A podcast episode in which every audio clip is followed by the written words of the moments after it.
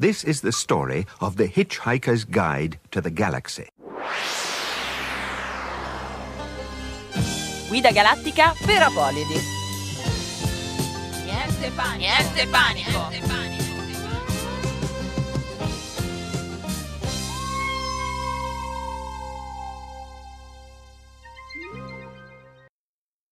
Benvenuti, bentornati a Guida Galattica per Apolidi, state ascoltando Radio Statale, ci ritroviamo dopo la pausa di Carnevale e anche il Festival di Sanremo che quest'anno abbiamo seguito con un occhio proprio inside alla sala stampa, infatti cogliamo l'occasione per fare i complimenti a tutti gli speaker e le persone che si sono trovate nella città più canterina della Liguria, grazie perché ci avete fatto molto divertire, complimenti per tutto il lavoro fatto e soprattutto perché per do- dopo anni ho guardato il Festival di Sanremo, cosa che non succedeva da, da millenni.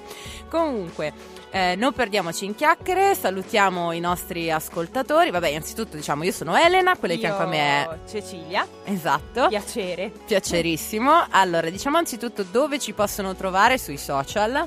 Allora sì, ci potete trovare su Facebook www.facebook.com eh, Guida Galattica per Apolidi trattino Radio Statale. Li ringraziamo i nostri 244 mi piace che sono arrivati fino adesso, noi puntiamo al 250 e anche a di più. Sappiamo che sei lì che stai aspettando di mettere mi piace alla nostra pagina. Esatto, fallo ora. Ora. E invece su Twitter ci trovate su Twitter a galattici apolidi trattino basso rs, quindi twittateci, ritwittateci e amateci tanto. e naturalmente vi ricordiamo che potete trovare invece i nostri podcast su iTunes perché oggi siamo ben alla nona puntata. Accidenti, la 10 è lì lì dietro l'angolo. Esatto, quindi ascoltate se siete rimasti indietro su iTunes e trovate comunque tutte le informazioni sui nostri social. Allora, Cominciamo a parlare del tema della puntata di oggi che come forse non tutti sanno, ma il 2016 che è iniziato da un paio di mesi è stato nominato dal ministro dei beni culturali Franceschini che salutiamo Ciao caro. come anno dei cammini, il che significa che se decidete di fare un viaggio a piedi nessuno potrà dirvi ma sei pazzo? E il che significa anche che noi non potevamo non parlare di camminare anche perché in effetti il viaggio a piedi era ancora un argomento mancante nel nostro repertorio. Finalmente ne possiamo parlare anche con una persona che si è fatta a piedi ben tutta l'Italia. Ve lo introduciamo subito, è con noi il nostro ospite Alcide Pierantozzi. Ciao, ciao, ciao Alcide, grazie per essere venuto. Grazie a voi. Allora, introduciamo un attimo brevemente chi sei e che cosa fai. Ah, mi introduco da solo? Sì, sì, esatto, che cosa fai nella vita? allora, io sono uno scrittore e ho, pubblicato per lo più romanzi. Eh, il libro però di cui parliamo oggi è un, uh, un, libro particolare perché ha a che vedere con un viaggio che ho fatto nel 2014 e che poi è confluito in un libro che si chiama Tutte le strade portano a noi. Il viaggio è stato questo, ho fatto l'Italia a piedi da Milano fino a Bari con un gruppo di, di amici. Eh, e poi insomma ne parleremo meglio. Quello che faccio è questo, scrivere. Il libro infatti che noi abbiamo letto e che, di cui andiamo a parlare oggi è uscito ad aprile 2015, giusto? Sì, un anno dopo più o meno il un, viaggio. Un anno dopo il viaggio ed è stato edito dalla Terza e lo potete trovare in tutte le librerie, giusto? Sì, sì, sì. Infatti diciamo che il viaggio in questione eh, ha attraversato la via Francigena che noi conosciamo perché io e Cecilia quest'estate abbiamo fatto un piccolo pezzo di questo cammino che è un cammino spirituale di una lunga tradizione. Però prima di parlare bene di questo libro, di questo viaggio e parlare bene con Alcide, vogliamo introdurlo e lo facciamo infatti acclimatare negli studi di Via Festa del Perdono con un brano musicale. E siccome ieri era, ahimè, San Valentino e noi speriamo che tutti gli apolidi abbiano passato bene questo giorno orribile. Sì, infatti pioveva. Ecco appunto, proprio per questo adesso ci ascoltiamo un uomo che sa veramente che cos'è l'amore. Che cos'è l'amore? Chi vive al vento? Che sferza il suo lamento sulla ghiaia del viale del tramonto. Alla maca gelata che ha perso il suo gazebo. Guai alla stagione andata all'ombra del lampione San Susino. Che cos'è l'amore? Chiediva alla porta alla guardarobiera nera e al suo romanzo rosa che sfoglia senza posa al saluto riverente del peruviano dondolante che chi nel capo al lustro della settima polare Ai permette signorina, sono il re della cantina. Volteggio tutto crocco sotto i lumi dell'arco di San Rocco. Ma s'appoggi pure volentieri fino all'alba livida di bruma che ci asciuga e ci consuma. Che cos'è l'amore? È un sasso nella scarpa che punge il passo lento di bolero con l'ammazzone straniera. Stringere per finta un'estranea cavaliera e il rito d'ogni sera perso al caldo dei pua di San Susino. Che cos'è l'amore? È la ramona che entra in campo. È come una vaiassa a colpo grosso, te la muove e te la squassa. Ai tacchi alti e il culo basso, la panza nuda e si dimena. Scuote la testa da invasata col consesso dell'amica sua fidata. Ai permette signorina, sono il re della cantina vampiro nella vigna, sottrattor nella cucina. Son monarca e son boemio, se questa è la miseria mi ci tuffo con dignità da re. Che cos'è l'amore? È un indirizzo sul comò di un posto d'oltremare che è lontano solo prima d'arrivare. Partita sei partita e mi trovo ricacciato mio malgrado nel girone antico qui dannato tra gli inferi dei bar. Che cos'è l'amore? È quello che rimane da spartirsi e litigarsi nel setaccio della penultima ora.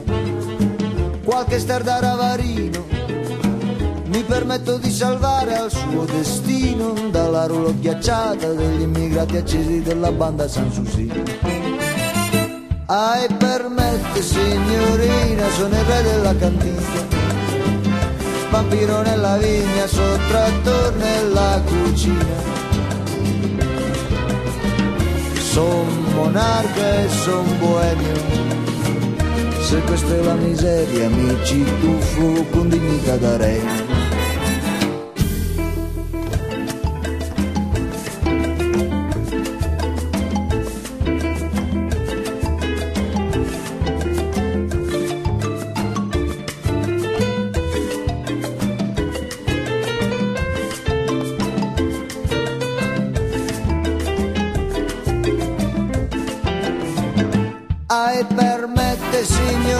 Signorina, sono il re della cantina.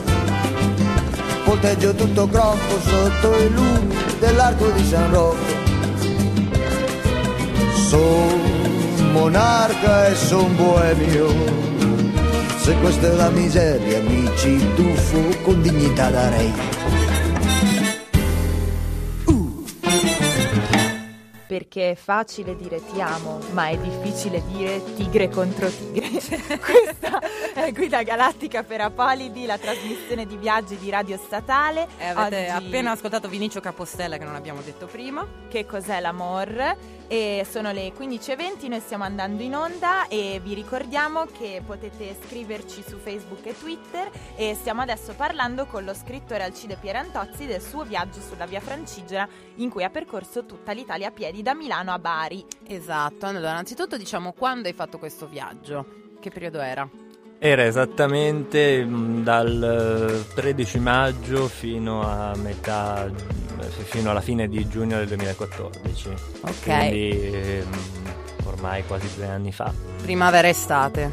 Sì, anche perché sarebbe stato impossibile farlo d'inverno per tutta una serie di ragioni anche pratiche Certo. eh, che riguardavano il peso, gli abiti. Di solito questi sono viaggi che io perlomeno, data l'esperienza che ho avuto, vanno fatti o in autunno o in primavera. Certo, quando la stagione è più, Sì, è più mite. sì, sì. Noi l'abbiamo fatto in agosto. In agosto è invece. stata un po' infatti una prova in questo No, senso. non oso immaginare, infatti. Eravamo sudatissime. Ma allora, anzitutto diciamo un po' com'è che ti è venuta l'idea di fare questo viaggio? Cioè tu volevi uno stimolo per scrivere e quindi hai deciso di fare appunto un, un cammino, un'esperienza di viaggio mai fatta prima e hai composto una comitiva di persone, no? Sì, è stato abbastanza improvviso e repentino come scrivo nel libro tutto, ma come è sempre stato molto improvvisato il mio modo di scegliere quali sarebbero stati i libri che avrei scritto, no?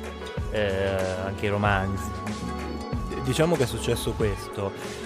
Avevo intenzione da molto tempo di eh, affrontare la scrittura in maniera diversa, cioè partendo da un'esperienza forte dalla quale ehm, poi avrei tratto un libro breve, più maneggevole degli altri e quindi un libro anche diametralmente opposto rispetto all'esperienza che invece era faticosa, lunga come poi è stata. E poi mi interessava moltissimo avere con me una comitiva di persone, alcune delle quali eh, le conoscevo, altre no, che sono state scelte apposta e che erano artisti, musicisti e anche attori, che diventassero i personaggi letterari di un libro a partire dalla realtà. Anche da qua la scelta poi di attori come Martina Codecasa, Brando De Sica, perché volevo che gli attori diventassero qualcos'altro rispetto al proprio mestiere, cioè il contrario, tornassero alla pagina scritta, che è quella da cui poi eh, sorge tutto, anche eh, a teatro, al cinema. Quindi è stata un'esperienza performativa in questo senso, la performance non stava tanto nel cammino, quindi non stava tanto eh, diciamo nell'aspetto sportivo dell'impresa quanto più in questo, cioè la vera performance è stata poi scrivere il libro, ripercorrere ogni tappa dall'inizio in modo diverso per non annoiare innanzitutto i lettori che non ne possono più di libri diaristici o comunque di viaggi visti in chiave New Age, ma poi me stesso in prima persona perché mi sarei stufato subito a ripercorrere dall'inizio la via francigena o comunque, come mi piace dire, l'Italia a piedi, perché io sono partito con l'idea di fare l'Italia a piedi, non la via francigena. Poi è arrivata quest'altra eh, soluzione eh, che era anche una soluzione culturale. Certo, ma quindi la, l'idea di fare la francigena si è legata al fatto che avevate un percorso segnato Oppure... No, l'idea di fare la francigena è stata questa. Io volevo fare l'Italia a piedi, quindi all'inizio l'idea era solo quella di indagare il territorio, di eh, vedere cosa stava succedendo. Eravamo in una, un periodo in cui la crisi era anche molto più sentita. E quindi cosa, cosa ho fatto? A un certo punto via Francigena che mi è stato detto che aveva un senso, che alcuni la stavano percorrendo da anni, esiste da tantissimo, ma tutti erano eh, molto più presi da Santiago. Sì, certo, Adesso certo. diciamo sono due o tre anni che la Francigena va di moda. Allora mi sono detto è una strada che possiamo fare sia per ragioni pratiche, nel senso che eh, noi non potevamo camminare su strade trafficate, anche perché avevamo delle telecamere dietro, c'erano delle difficoltà concrete. Sì, perché c'era proprio una troupe che ti seguiva sì, a un certo punto. Troupe, di, diretta dalla regista Monica Stambrini, di, di, poi c'era naturalmente un'auto che era l'auto dello sponsor, la Renault, dove dentro avevamo i bagagli, perché noi, la nostra fortuna era che non avevamo i bagagli dietro le Eh, spalle. certo. Quindi qui critiche che sono piovute perché in questo senso il viaggio non è stato ortodosso, cioè noi abbiamo sfruttato tra virgolette una strada sacra per i nostri comodi, non è così, non è così innanzitutto perché molte delle persone che viaggiavano con noi a cominciare da Elena Dalmolin erano persone che già avevano fatto la francigena, una ragazza molto cattolica che ha creato anche dei contraddittori forti con altri durante il viaggio. In secondo luogo perché noi siamo stati molto a contatto anche con le realtà religiose che vanno dalle confraternite a tutta un'altra serie di esercizi di cui abbiamo usufruito che andavano dai monasteri, romitaggi, sale parrocchiali. Questo non vuol dire sai, chi legge il libro vede un, una forte ironia verso tutto questo. Però il libro è il libro, è un'altra cosa rispetto al viaggio. Eh, noi durante il viaggio siamo stati sempre molto rispettosi, questo ci tengo a dirlo e a tentare di capire il più possibile quello che succede lungo questa strada, dove ci sono persone eh, che vivono anche di questo. Eh, non esattamente in termini di turismo, perché non si può parlare di turismo se non di turismo religioso. Eh, però ecco, questo si vedrà più forse nel documentario che non nel libro, che ha una vena molto più leggiadra e ironica. Il documentario che uscirà quando? Uscirà fra qualche mese, noi abbiamo girato, abbiamo sempre ripreso tutto, avevamo delle GoPro, avevamo dei tecnici con delle telecamere dietro, ogni tanto veniva, soprattutto da Roma eh, fino poi a Bari, c'è stata con noi Monica Stambrini, avevamo degli assistenti, quindi abbiamo girato di, non so, 300-400 ore, una cosa immensa, per questo poi ci vuole del tempo. E eh beh certo, a scegliere il materiale scegliere, interessante. selezionare e cercare anche il più possibile di non replicare quello che già è scritto nel libro, di dare insomma le atmosfere un po' diverse. Perché in questo senso il documentario sarà un po' un'altra faccia del libro, il libro è comunque volutamente ironico, anche i personaggi vengono descritti in maniera quasi appunto un po' alcuni car- caricaturali, il documentario in questo senso farà vedere un po' di più sì, anche altri aspetti. Sì, diciamo che secondo me chi vedrà il documentario vedrà anche che la caricaturalità di questi personaggi non è poi così caricaturale, nel senso che veramente non sono... è esagerata. Sì, veramente sono così. A cominciare da me. A cominciare da me che sono stato quello che poi ha creato più problemi per il mio carattere, perché per me ero anche quello che doveva gestire le redini. Certo. Tutto questo era quello che avrebbe poi scritto il libro e avevo anche una responsabilità eh, umana se non altro rispetto agli altri. E poi naturalmente nel documentario ci saranno tutti un, tutta una serie di discorsi molto complessi che vanno dalla religione alla politica che noi abbiamo fatto camminando a volte non sempre e che per mia scelta nel libro non sono confluiti perché mh, io volevo che il libro non fosse un libro su questo viaggio, ma nemmeno sui viaggi in generale, io volevo che fosse un libro che chi ama viaggiare portasse con sé e che in un modo o nell'altro mh, mm, gli facesse compagnia con delle storie, storie mai declinabili dal singolare, cioè molto della mia vita privata, ma non racconto niente che non abbia potuto vivere o non abbia già vissuto chiunque altro. Certo. Ma invece una cosa interessante è che in questo viaggio ci sono stati anche appunto delle, un po' delle celebrità che avete incontrato, a parte Brando De Sica o comunque dei personaggi che diciamo... Ma ce ne sono stati tanti, nel senso che il mio scopo era quello di eh, fare in modo che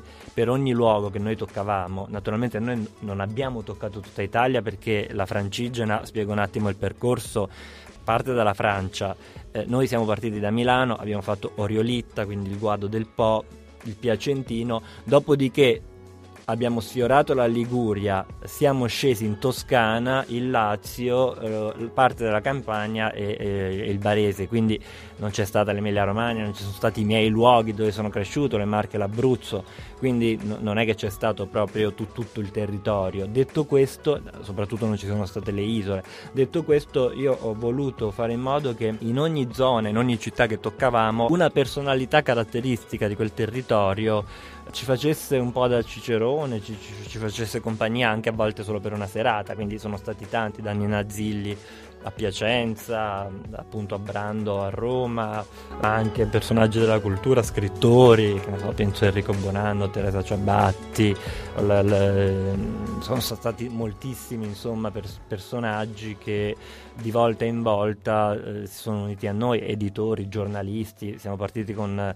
Luca Scarlini e Luca Mastrantonio da Milano, insomma... Mh, mm, un ricco ventaglio di personalità. Tante personalità senso. che poi sono anche nel, nel libro e a volte hanno camminato con noi, altre volte invece semplicemente abbiamo passato delle serate chiacchierando. Eh, però ecco, le scelte sono state fatte sempre, anche questo ci tengo a dirlo, non in maniera casuale, cioè non è che mi interessava se in un determinato posto c'era il VIP di turno, a certo. me interessava eh, fare anche diciamo una specie di, di, di um, scrematura e dire quelli che secondo me erano personaggi interessanti eh, nel territorio in questo momento, a cominciare da Nina che è una, eh, un'artista che io adoro da tanto, la mia amica e quindi... La... Allora la salutiamo intanto. La salutiamo. E ci ascoltiamo anche un suo brano adesso. Ci ascoltiamo infatti adesso sola.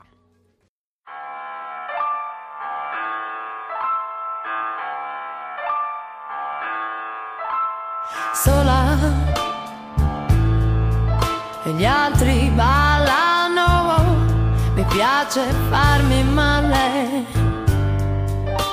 ricordare la felicità cos'è. Sola, anche prima di dormire, lo vedi fuori piove e no, non migliora neanche quando ci sei tu.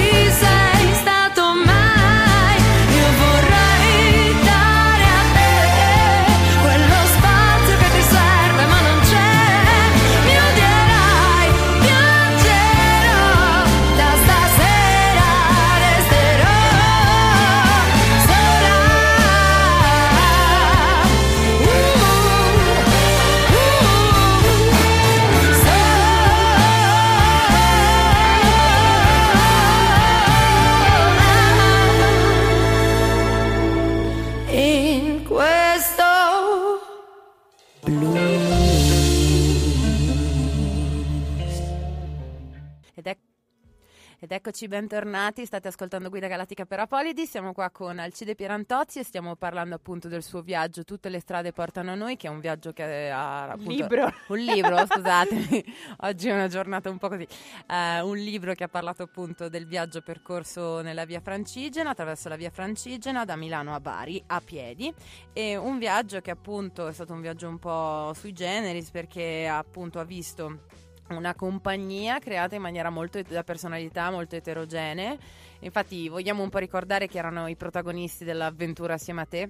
Beh, I protagonisti, eh, a parte appunto gli ospiti, sono stati di base Elena Dal Molin, che è una critica d'arte, eh, che adesso ha aperto una galleria ad mm, molto bella. Eh, poi c'era Martina Codecasa, l'attrice che ha fatto Terraferma di Crialese sul mare, di Zalatri, molti film. eh.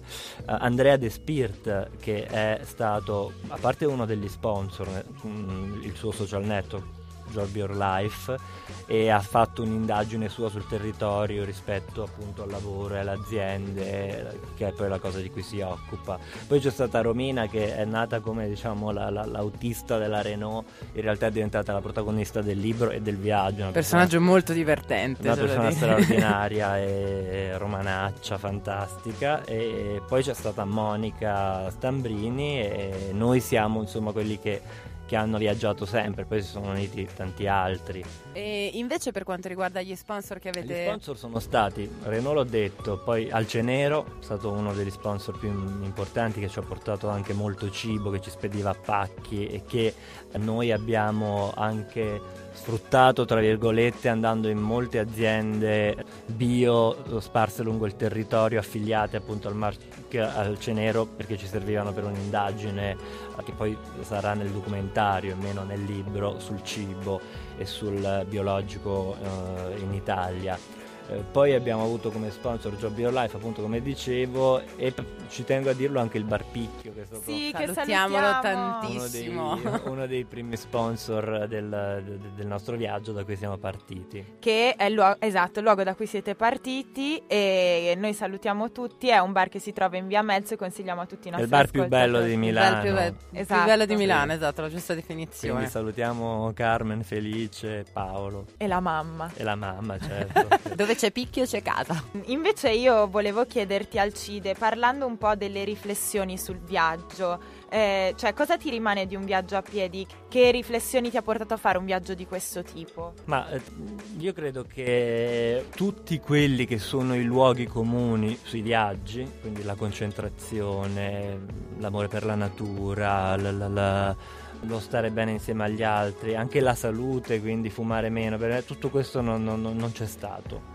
tutto, sono tutte cose che il libro è molto dissacratorio verso i viaggi come I comunemente intesi. Per, per, noi non è stato niente, noi ci siamo scannati dall'inizio alla fine, abbiamo litigato continuamente, fumavamo come dei turchi, bevevamo ogni sera, eh, eh, no, non parlavamo di cose intelligenti, salvo rarissimi casi perché eravamo distrutti, non avevamo un minimo di concentrazione. La natura per me era solo un grande ostacolo eh, fatto di guadi, eh, di, di, di, di, fiumiciottoli da attraversare con i piedi gonfi, di, sudore, di zanzare, di insetti, animali, serpenti, c'è stato di tutto. Quindi niente di tutto questo. Detto ciò è stato... Eh, è stata forse l'esperienza più bella della mia vita finora e noi ci siamo legati tutti moltissimo e l'altra sera quando ci siamo incontrati vi dicevo questa cosa c'è stato un momento in Toscana mentre salivo verso il radicofano in cui io mi sono guardato attorno c'era il vento c'era questa pioggia che veniva uh, trascinata dal vento, non stava piovendo ma le gocce arrivavano da,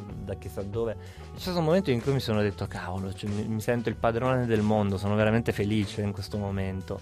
E tutto il viaggio è stato così, abbiamo sentito di, di fare qualcosa di grande per noi, qualcosa di irripetibile. Infatti la fine è stata triste perché ci siamo salutati una volta arrivati a Bari velocemente. Vabbè, ciao ciao ciao, come se non come se quella fine non potesse esserci, no? Chissà, mi sono detto in quel momento mentre tornavo in treno se alla fine quando, quando si arriva alla fine degli anni, alla fine della vita, uno tende allo stesso modo a voler concludere la propria vita velocemente, proprio perché è stata un po' una cosa simile a questa perché è stato molto è una cosa tristissima, mi rendo conto in questo no, momento. vabbè, dai, ci sta. Però è un po' quello che ho provato. Però pe- salutarsi è difficile. No, esatto, gli addii sono sempre molto dolorosi. Invece in quanto tempo l'hai scritto il libro? Poi è stata una Ma cosa velocemente. abbastanza... Eh, io sono tornato a casa a luglio in Abruzzo. Tutto luglio e tutto agosto non ho scritto neanche una parola. Durante il viaggio non ho scritto niente. Dovevo consegnare a dicembre. A settembre ancora. non- Ho scritto tutto ottobre. Ho preso un quaderno. Sono andato alla biblioteca di Porta Venezia e ho scritto questo libro.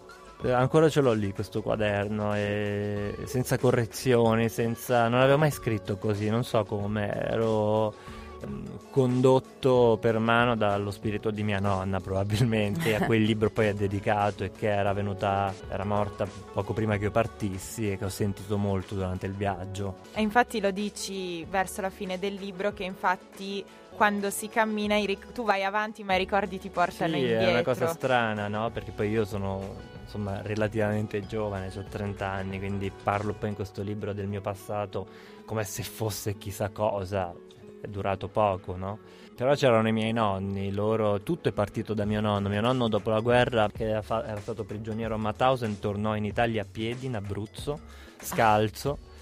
E quasi di corsa, facendo 21 km al giorno perché voleva tornare di domenica, si era fatto un calcolo dei giorni, e rivedere mia nonna in chiesa Ma dai. e chiederle di sposarlo, come si faceva una volta in Abruzzo che tu una ragazza la potevi vedere solo in chiesa, se non era un'amica. E, e quindi l- l- ho detto, ma se ce l'ha fatta lui per una ragione così importante, dopo la guerra, a 21 anni, forse posso provarci pure io. Se ce l'ho fatta io a fare un viaggio del genere, chiunque può fare l'Italia a piedi, perché sono la persona meno sportiva del mondo. quindi Lui ce l'ha fatta poi arrivare di certo ce l'ha fatta e infatti Si è sposato con tua è nonna. sposato con lei. certo, il, il- diciamo il, il risultato finale del mio viaggio non è stato la stessa cosa perché sono arrivato e sono andato al mare. Che è una chiesa anche quello, secondo me, dai. È la più È bella un delle santuario molto bello. Più bella. Ma allora, invece, appunto, quando tu dicevi che comunque la sera bevevate, vi, insomma, vi rilassavate, non con l'idea del cammino meditativo e insomma, Assolutamente no. Giustamente vi, vi- vi svagavate anche dopo, perché, dopo che cammini 12 Ma ore non al giorno. esistono cammini meditativi, non esistono esperienze meditative nella vita. La vita, se è meditativa, lo è sempre, anche nel lavoro, che quando si dorme la notte. Quindi questa è una cosa che mi sembra abbastanza forzata, l'idea di partire anche da soli e concentrarsi su che cosa. Anche perché, voglio dire, io non ho fatto questo viaggio lungo eh, l'Italia, diciamo campestre, dei luoghi più incontaminati da cittadino che scopre qualcosa. Hai fatto questo viaggio da abruzzese cresciuto in mezzo alle capre, sulle montagne. cioè, non è che mi stupivo vedendo l'alberello o il prato. Certo. Anzi, cioè, ho sempre visto qualcosa di molto meno incontaminato rispetto al luogo in cui sono cresciuto. Certo. Non c'era lo stupore, era più diciamo lo stupore di un flaneur il mio, cioè di uno che fa dei viaggi attraverso città che magari non aveva ancora visto mai, perché poi l'Italia è fatta di piccolissimi posti che uno non, non- non vede, molti bellissimi, altri orripilanti. Infatti mi piacerebbe scrivere un libro i posti più brutti d'Italia, perché l'Italia d- diciamo ce l'è anche un posto molto brutto. Non è fatto solo di luoghi bellissimi come si dice. No, è non dirò quali, però è una cosa che No, e facendola a piedi te ne accorgi E- di più. Sì, Sì, perché ci passi proprio Eh, dentro. Sì, sì, sì. Allora adesso, insomma, pensando a tutto il vino che vi siete trincato giù, ci ascoltiamo una canzone dei colpi repentini che si chiama Butta giù. Dai.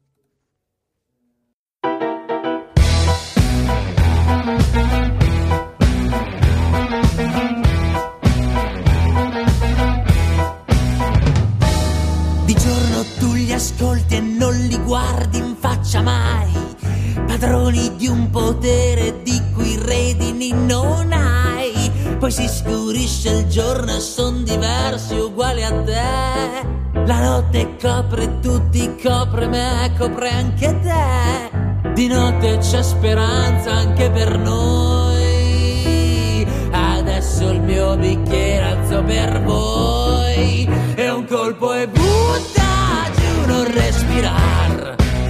Due colpi adesso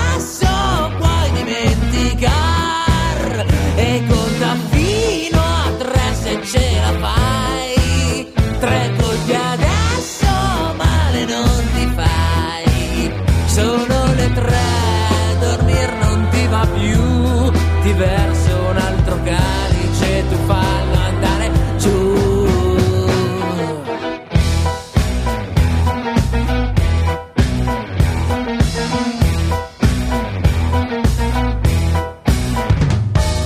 Di giorno loro abbaiano per farsi divertire la tua catena tirano, la porta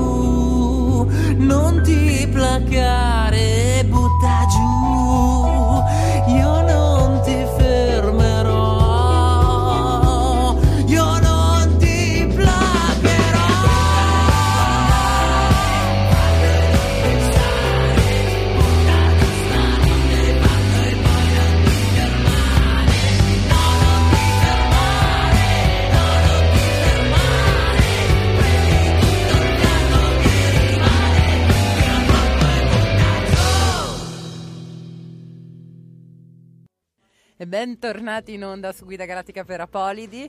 Io sono Elena in compagnia di Cecilia e di Alcide Pierantozzi. Stiamo parlando appunto del suo libro Tutte le strade portano a noi. Ci siamo appena ascoltati Colpi repentini con Butta giù e insomma adesso continuiamo a fargli qualche domanda su questa esperienza molto interessante. Sì, allora, eh, io volevo chiederti Alcide, comunque al di là di questo, del modo in cui tu descrivi il libro in modo dissacratorio rispetto a un pellegrinaggio, eh, comunque il cammino è qualcosa di molto faticoso e volevo chiederti, ti è mai sembrato di fare qualcosa di così faticoso a livello energetico, comunque in generale nella tua vita, di simile?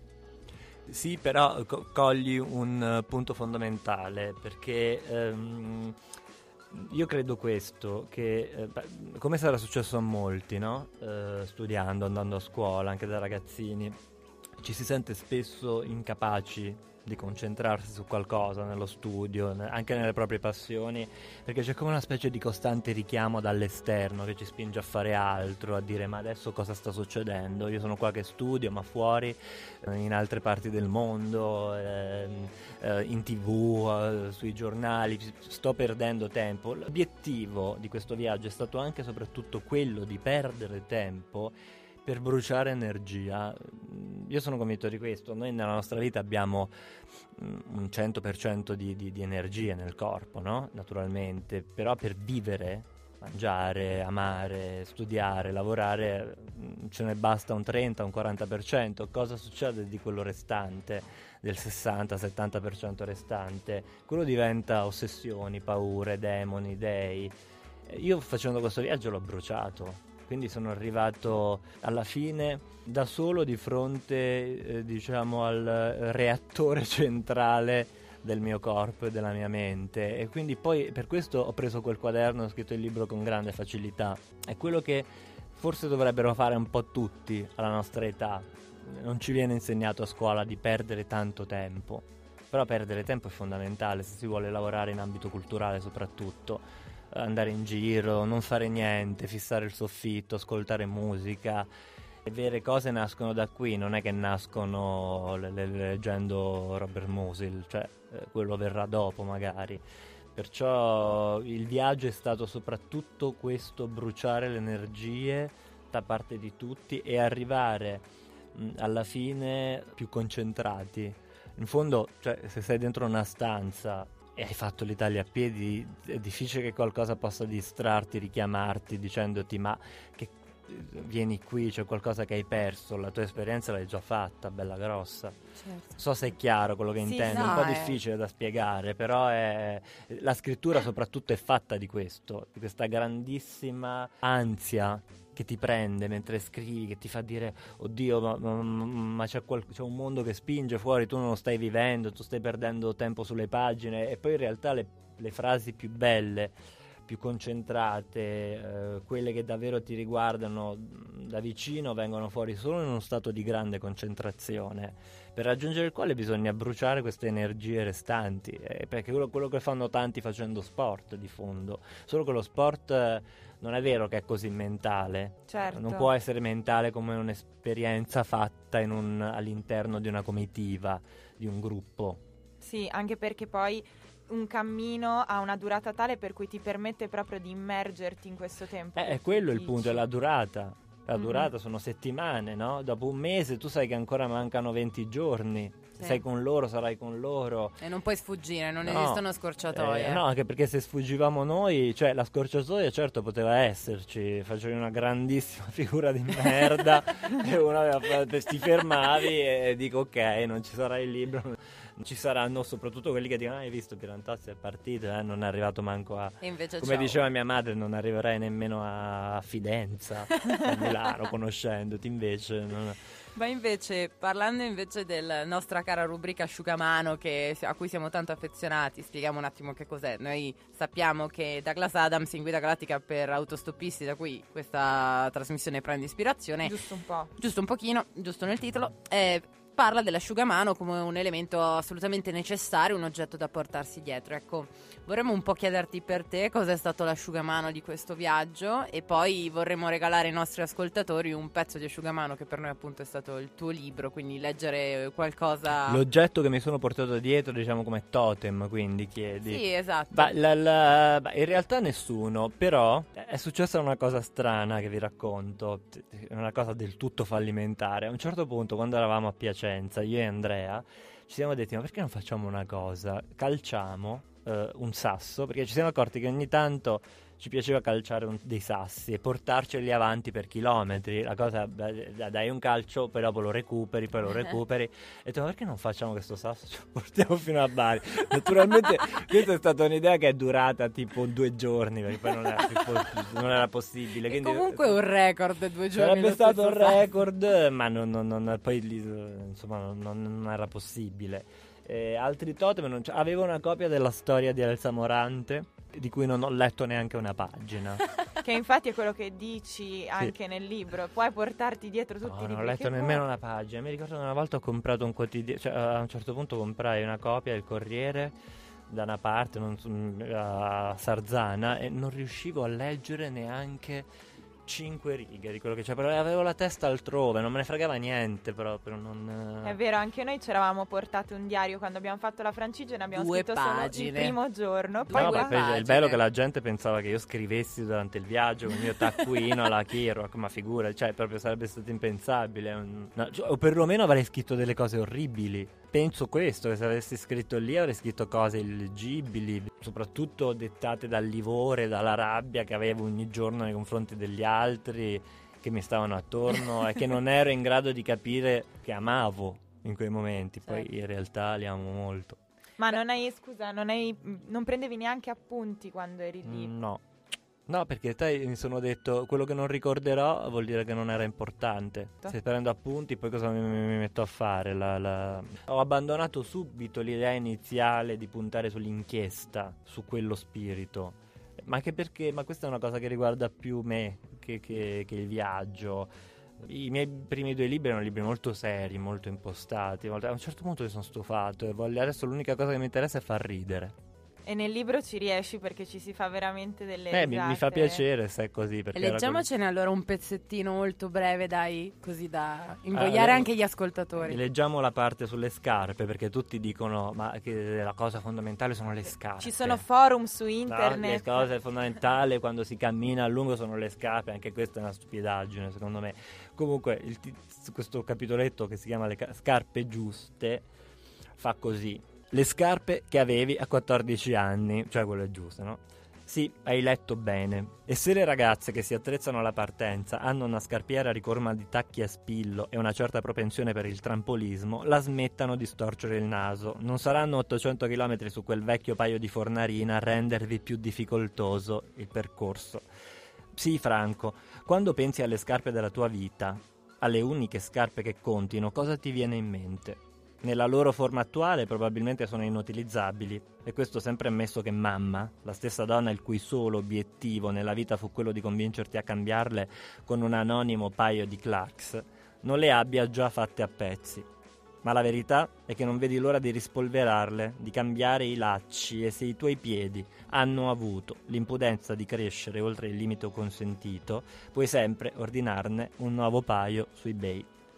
Sono le uniche scarpe che contano, quelle che avevi a 14 anni. Quale altra spiegazione daresti del fatto che le tue Carrat da 5 kg ciascuna, in barba a qualsiasi indicazione ortopedica, vengano ancora molti anni dopo a visitarti nei sogni? Sì, sei nel pieno del dormiveglia, destinato di lì a poco a inoltrarti nel sogno ricordo della lunga fila che nel 1990 facevi davanti al telefono a gettoni. E loro le tue vecchie scarpe si materializzano sotto i tuoi occhi, enormi, impataccate, rumorose come un treno merci, mentre assorbono avidamente tutta la tua attenzione. Carrat, certo, oppure le Nike Air Max argentate, te le ricordi? Quanto all'orrorezza delle New Balance e al sudiciume che si formava sopra la suola al loro interno, c'è poco da dire. E adesso non appena sei entrato nel sogno con la tua ragazzetta di allora e voi due siete stesi a limonare sul letto, non la senti quella cosa, la cosa. Non avverti ancora la percezione inquietante di quella minaccia che si è impiantata proprio sotto la porta dove tutti e due avete lasciato le scarpe. È un'amarezza sconfinata il ricordo di quella puzza. Quella puzza era il sottofondo di tutte le tue speranze le canzoni di Raffa dialogavano senza soluzione di continuità con quell'odore dell'oltretomba. E quando arrivava l'estate tu non te le toglievi mai quelle cavolo di scarpe se non a tarda sera. E quel tanfo si librava dalla porta del bagno dove mamma le aveva appositamente scaraventate tutto intorno al televisore acceso dove Italia 1 mandava i film horror del martedì. La paura, la rabbia, la tua migliore amica, il Tamagotchi non lo hai mai detto a nessuno, ma tutto quello che sei ha l'odore di quelle scarpe e il peso. Se non ci fossero state loro, ah, niente di ciò che hai realizzato sarebbe stato possibile, avendo tu naturalmente inseguito negli anni successivi gli stessi sogni che avevi quando le indossavi. Bellissimo, grazie mille Alci di averci letto. Io non so leggere, eh, quindi non so cosa è venuto fuori. Eh, però è una cosa che hai scritto tu, quindi è molto bella, siamo molto contenti che tu ce l'abbia letta. Noi purtroppo siamo un po' strette con i tempi, quindi dobbiamo insomma chiudere in maniera anche così sbrigativa, perché è stato molto bello questo viaggio, però gli addii non ci piacciono. E vabbè, innanzitutto ti ringraziamo per essere venuto qua, ringraziamo... Vabbè, Grazie a voi. Ringraziamo il picchio anche, lo salutiamo. Salutiamo che ci stanno ascoltando. Eh sì. Tantissimo. Beh, segnaleremo quando uscirà questo documentario, siamo curiose di Eh, vederlo certo, anche vi- noi. Vi tengo aggiornatissime. Esatto, e insomma, vabbè, salutiamo i nostri ascoltatori ricordandoci che ci trovate su Facebook come Guida Galattica per Apolidi e su Twitter come Galattici Apolidi-RS. Potrete riascoltare questa bellissima puntata eh, in podcast appena la caricheremo, ci trovate su iTunes e ci scusiamo con la prossima trasmissione Bookskill di Radio Star che tra poco arriverà anche lei a parlare a questi microfoni e noi allora adesso vi salutiamo. Eh, ma sì, ci ascoltiamo un ultimissimo brano perché appunto tu ci hai detto che vorresti riproporre questo viaggio e andare in Messico, giusto? Sì, dal- voglio fare dagli Stati Uniti in Messico senza passare dal eh, Texas come Ah, Terma e sì, Luis. Senza passare dal sì. via come Sì. a Monopoli. E allora E poi noi- gettarmi nel vuoto alla fine del Grand Canyon come loro, che sarebbe anche ora. e, e allora adesso noi ci ascoltiamo Giuliano Palma con i The Blue Beaters. e Questa è Messico e nuvole. Ciao ciao. Ciao. ciao. ciao.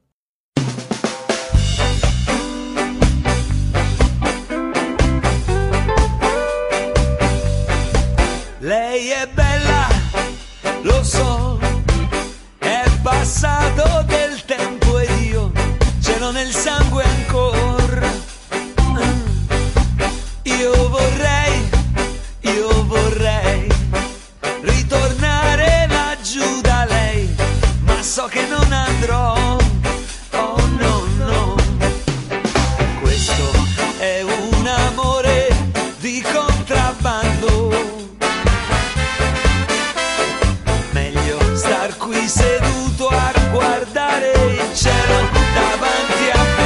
Messico e nuvole, la faccia triste dell'America, il vento soffia la sua armonica, che voglia di piangere, oh Messico e nuvole, la faccia triste dell'America.